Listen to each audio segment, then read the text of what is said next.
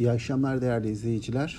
Borsa yine e, yükselişini devam ettirdi. 2000 puanın üzerine attı BIST 100 endeksi. %2'nin üzerinde bir artış var. Borsayı bugün de sürükleyen sektörler hava yolu e, şirketleri, bununla birlikte altın madenciliği şirketleri, petrol, petrokimya şirketleri ve bugün yine e, bir miktar satışın ardından toparlanan demir çelik şirketleri oldu.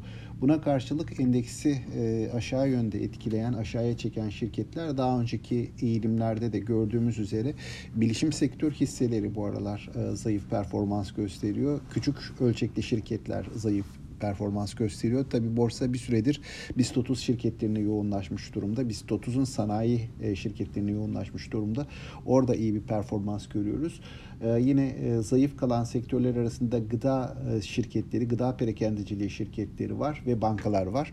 E, bankalar da bugün yüzde bir getiri sağladılar. Şimdi baktığımız zaman yurt dışı tarafta da hava bir miktar teknoloji şirketlerinden, büyüme odaklı şirketlerden enerji sektörü ve finansal hisselere doğru dönüyor. Biz de yurt dışına paralel bir eğilim sergiliyoruz aslında şirket seçimlerinde.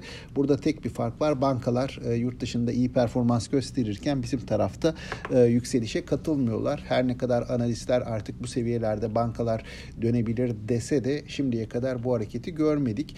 Ee, şimdi e, bankaların hani nispeten zayıf kalmasında özellikle bu e, döviz mevduatın TL'ye e, TL e, döviz korumalı mevduatlara çevrilmesi konusunda bankalara getirilen e, bir takım teşvikler, cezalar var biliyorsunuz.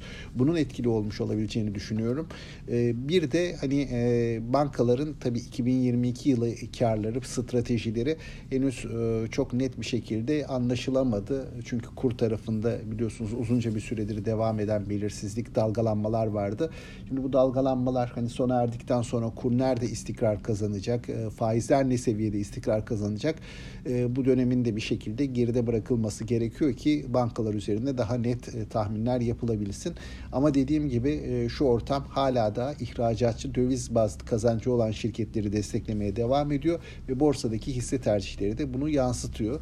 Dolayısıyla bugün de hani bu stratejiye dönük olarak yükseliş gördüğümüz sektörler az önce de belirttiğim gibi hava yolu şirketleri, madencilik şirketleri, altın madenciliği şirketleri, e, demir çelik şirketleri ve petrokimya şirketleri oldu. Ben e, bir süre daha bu eğilimin devam edebileceğini düşünüyorum. Bu ayın sonlarında bankaların bilanço açıklamaları var.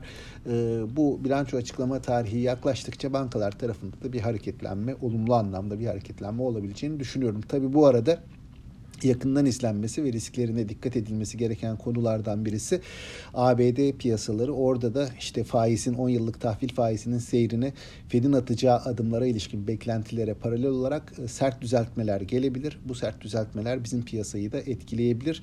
Hani yatırımcıların o açıdan bir gözünün de yurt dışında ABD piyasalarında olması gerekir diye düşünüyorum. Aktaracaklarım bunlar. İyi akşamlar diliyorum. Yeniden görüşmek üzere.